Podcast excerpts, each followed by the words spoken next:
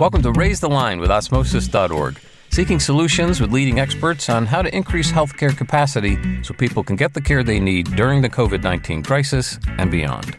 Hi, I'm Dr. Rishi Desai, and today on Raise the Line, I'm happy to be joined by John Driscoll, CEO of CareCentrix, a company that connects patients with the care they need at home through a national network of over 8,000 credentialed provider locations John has been a leader in healthcare for over 25 years, helping to build major healthcare businesses, including Medco, SureScripts, Oxford Health Plans, and CareCentrix. As an example, he helped facilitate Medco's entry into Medicare, growing the business from a startup to $20 billion in annual revenue. John, thanks so much for being with us today. Delighted to be here. Delighted to be here. So maybe just to start out, how are you doing? How's your family in, in the context of COVID 19? Oh, we are we are super lucky, you know, from my 88 year old mom who is safe and sheltering and and socially distant in Cape Cod to my kids who are spread around the country who have probably been less socially distant but but have, have stayed healthy and my wife and I are, are all good. The kids are all right. Everybody's healthy, you know, and we're we've not been really touched by COVID, and it's just been such a weird time. And as a company, We've been very successful at CareCentrix of providing care to the home with 2,000 employees all from home. But just because of that exposure with our, with our just knowing the, the lives that our employees have, there just have been so many lives that have really been harmed or, or lost based on this horrible disease. And we just count ourselves as one of the one of the lucky ones. Well, thank you for sharing that. I concur. Like our family has been very lucky as well. And you can't help but think about the fact that so many lives have been touched by it and living through that has, has been a very interesting time to say the least. I, am curious about your background in healthcare and, and, kind of just rewinding the clock a little bit. What, what got you interested in the healthcare field kind of way back when you started? My mom was a nurse and and and had a very idealistic view of what a nurse does. And she's my mom, so of course I think she's perfect and she's the center of a lot of love and happiness. And so there's sort of a sense of caregiving and care really matters. Then, and then unfortunately, my, my sister had cystic fibrosis when I was very young. And even when you're an eight or nine year old, when you're this, this beautiful baby is going in and out of the hospital on a regular basis, you realize that, you know, a day at home is really a blessing and a day at, at the hospital, you know, is a terrible, terrible loss and it felt more acute. I mean, she had cystic fibrosis in the in the 60s, and so she passed at her you know about her first birthday. But I had sort of a, a, very clear sense of both the power and the beauty of caregiving and care, and then and then sort of a sense of of how it can healthcare, bad or good, can intervene in your life in a pretty dramatic way. And then fast forward when I was in business, I'm sort of an idealist. I'd actually spent time building housing programs for homeless families and mentally ill people before I got to business school. So I'm mission driven. And what I realized when I was a young consultant is in healthcare, there was an opportunity to really do a lot of good by just bringing disruptive new approaches to what I saw as a really flawed system that treated patients as transactions and was really set up from a business perspective to make sure the bills got paid, but not necessarily the care got delivered or that the care was optimal. And so right after business school, I decided that I was going to try to build better businesses in healthcare to kind of achieve the kind of idealistic hopes that I had for getting care right, provide more solutions for patients and families, and and probably lighten the burdens that folks like you know we had with a chronically ill baby. What was your first business then that was kind of aligned to that sense of mission? I cold called my way into Oxford Health Plans, which at that point had about 100 employees and less than 100 employees and about a 100 million in sales. And I convinced them that I wanted to start, and this is in 1991, a Medicare and a Medicaid managed care business because I was particularly upset at how poorly coordinated care was for Medicaid, really initially, and then Medicare eligibles, folks who were poor and vulnerable. At the time, New York City was doing a one time mandatory demonstration project in Southwest Brooklyn for Medicaid. So it was a really a neat opportunity to really test. You had perfect visibility to the data. You were in a in a working or lower class part of Brooklyn with a heavy Medicaid population, and so it was sort of a a live opportunity for us to build a business and a new care model in a in a part of the country that was really a healthcare desert. I mean, we really it was just a very challenged environment you know, the most effective part of that part of Brooklyn was the trauma unit in the in the emergency room at the Coney Island Hospital. And we built that. I mean, you'd rather be lucky than smart. At Oxford, we were very successful. The company grew from 100 million to four and a half million over six years. Our division, Medicare and Medicaid, went from zero to a billion three over the same period. And we were top 10 in the country in both of those areas, just in the New York metro area and Philadelphia. And it was all based on sort of what was innovative at the time, which was whole patient care, looking at some of this, the social, economic, and, and emotional challenges that Medicaid, the, the program for the poor, Medicare, the program for the elderly, eligibles were dealing with. And it turned out that if you were whole patient focused, really trying to connect with what the patient's need was, and that you could actually deliver a lot of, you know, deliver better care at lower cost and delight patients. I just happened to join Oxford at a time when the market was moving.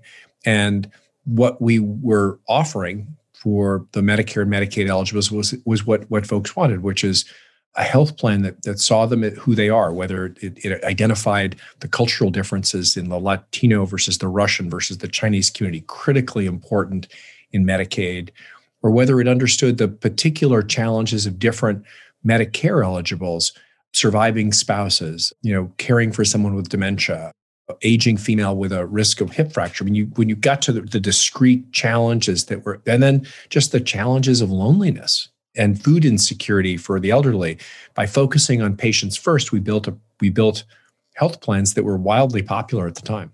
You're touching on so many different social challenges, and I'm curious, like, what trends have you seen then over the years that that weren't really so obvious back then, but now in 2020, 21? Well, the, let, us start with the phrase that only a healthcare economist could love the social determinants of health. I mean, that really is just dealing with what are the challenges that a patient has. I mean, here's a great insight. If you're starving, you're probably going to have a hard time thinking about going to the doctor and managing your day to day life.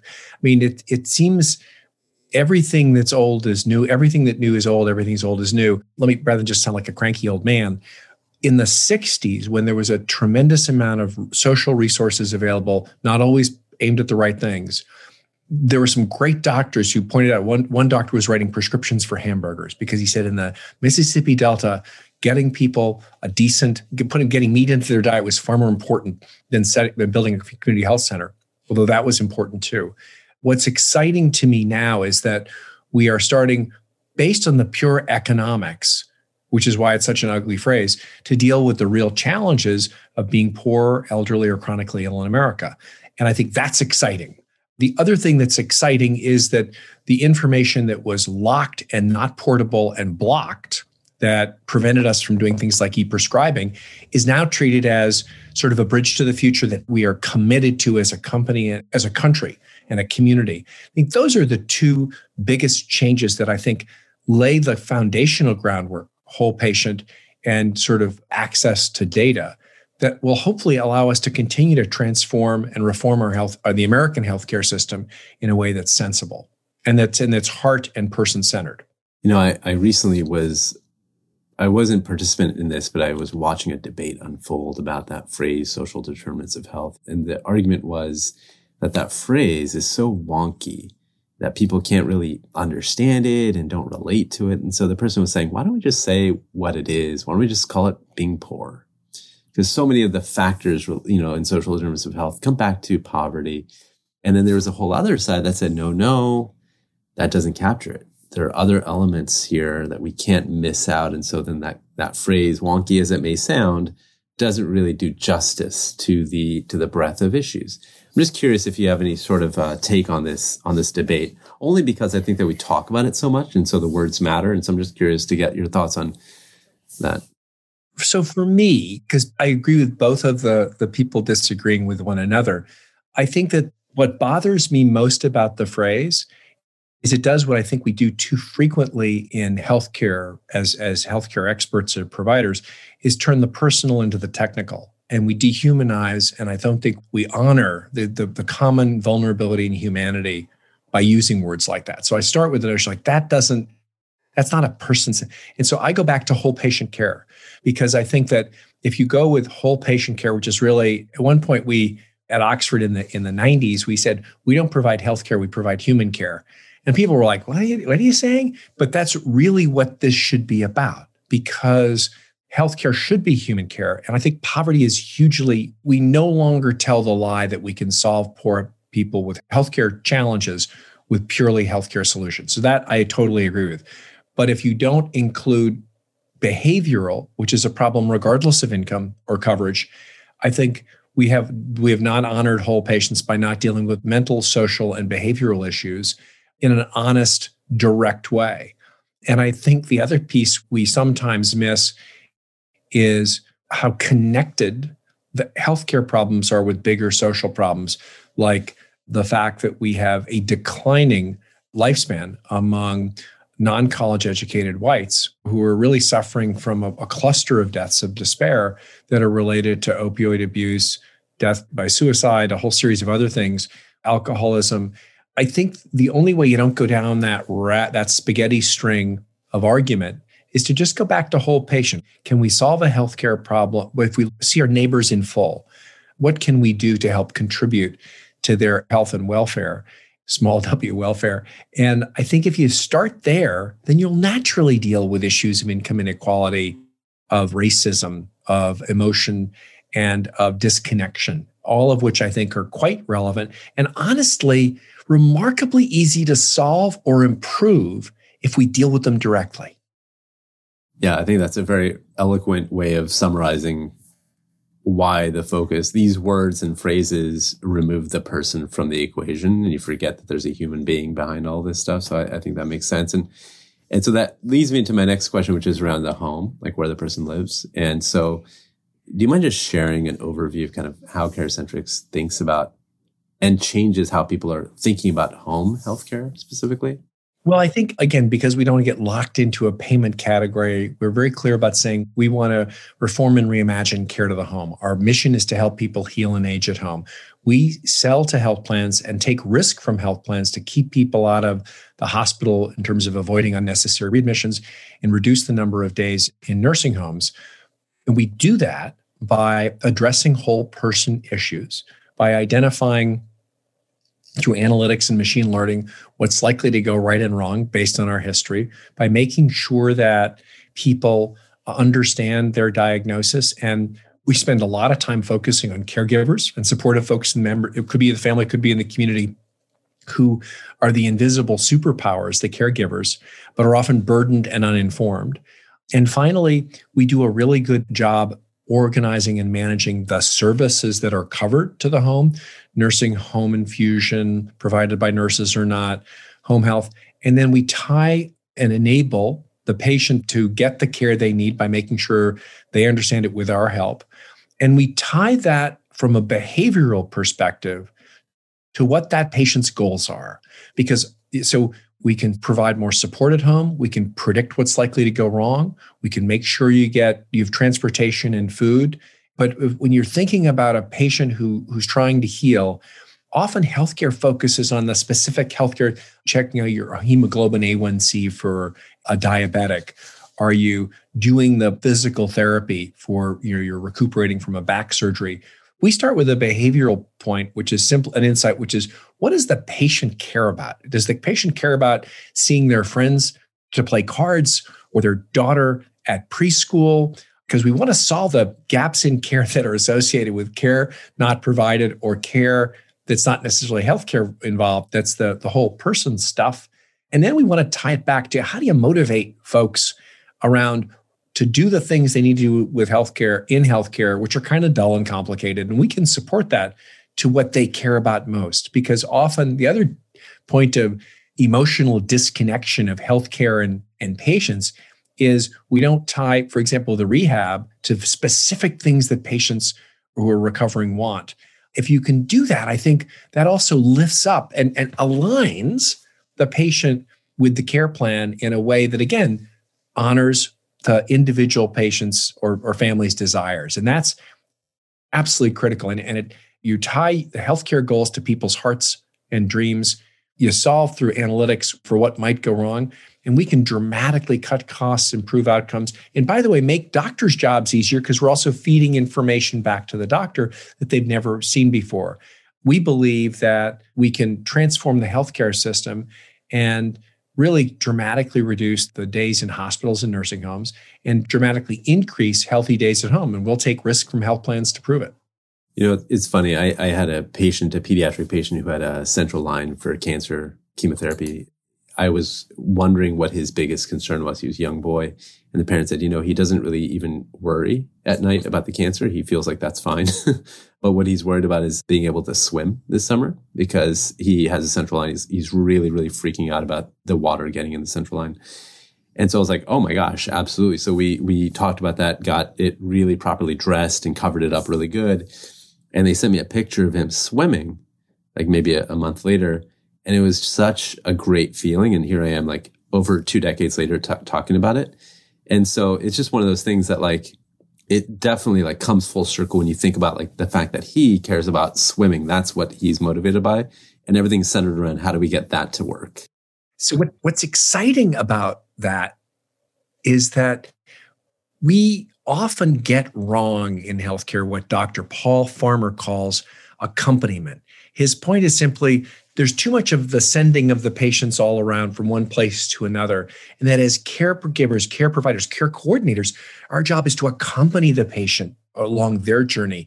That's what healthcare gets wrong, and we believe we get right more often than not at CareCentrix. But what we also try to make sure is while accompanying that patient, we tie what we want to do and what's best for the patient to what they care about. Because if we don't do that, we're failing to again, we're missing a great soup, one of the great superpowers, which is what people's hopes and dreams are. We could tie those to what we need to get in healthcare. It really, it's a true healing moment. So, Dr. Rishi, that's that that's a wonderful memory. I'm not going to steal it, but I am going to use it. I appreciate that. It's that's very kind of you. And I, I think maybe then what I'd like to leave our listeners with is then your advice for folks that are coming out and especially at this time with COVID-19 being such a dominant thing in people's mind space. What would you say to someone that's just starting up in their clinical life or, or even thinking about going into clinical medicine at any level? What suggestion or, or advice would you have given what you just said about kind of thinking about the patient first? I think it's to not let the system, the medical industrial complex beat the humanity out of you. You know, I did read, read a really interesting study a few years ago that was looking at how little time internists spend with their patients and how the patients perceived it. And what was interesting is where the doctor made eye contact and put their hand on the patient, the patient actually thought the doctor was spending more time with them. And it is a painful reminder that the medical industrial complex, managed care, hospital, scheduling, it's easy to, to sort of get on the, the habit trail of activities and miss what drew you in healthcare back in. But I've got to say, hanging on to my idealism in belief that the system can change and that people matter has mattered in every job I've had in the last 30 years and has made it a lot more fun to do the stuff I've done and has lifted up patients and, and doctors. And, and I think for those starting off in their medical careers, just hang on to your ideals and your heart, and you'll be just fine. I appreciate that. I think that's a really, really good note to end on. And having that come from someone that's seen so much like yourself, I think that that carries a lot of weight. So I appreciate you saying that. Well, thank you so much for joining us today. I'm Dr. Rishi Desai. Thank you for checking out today's show. Remember to do your part to flatten the curve and raise the line. We're all in this together.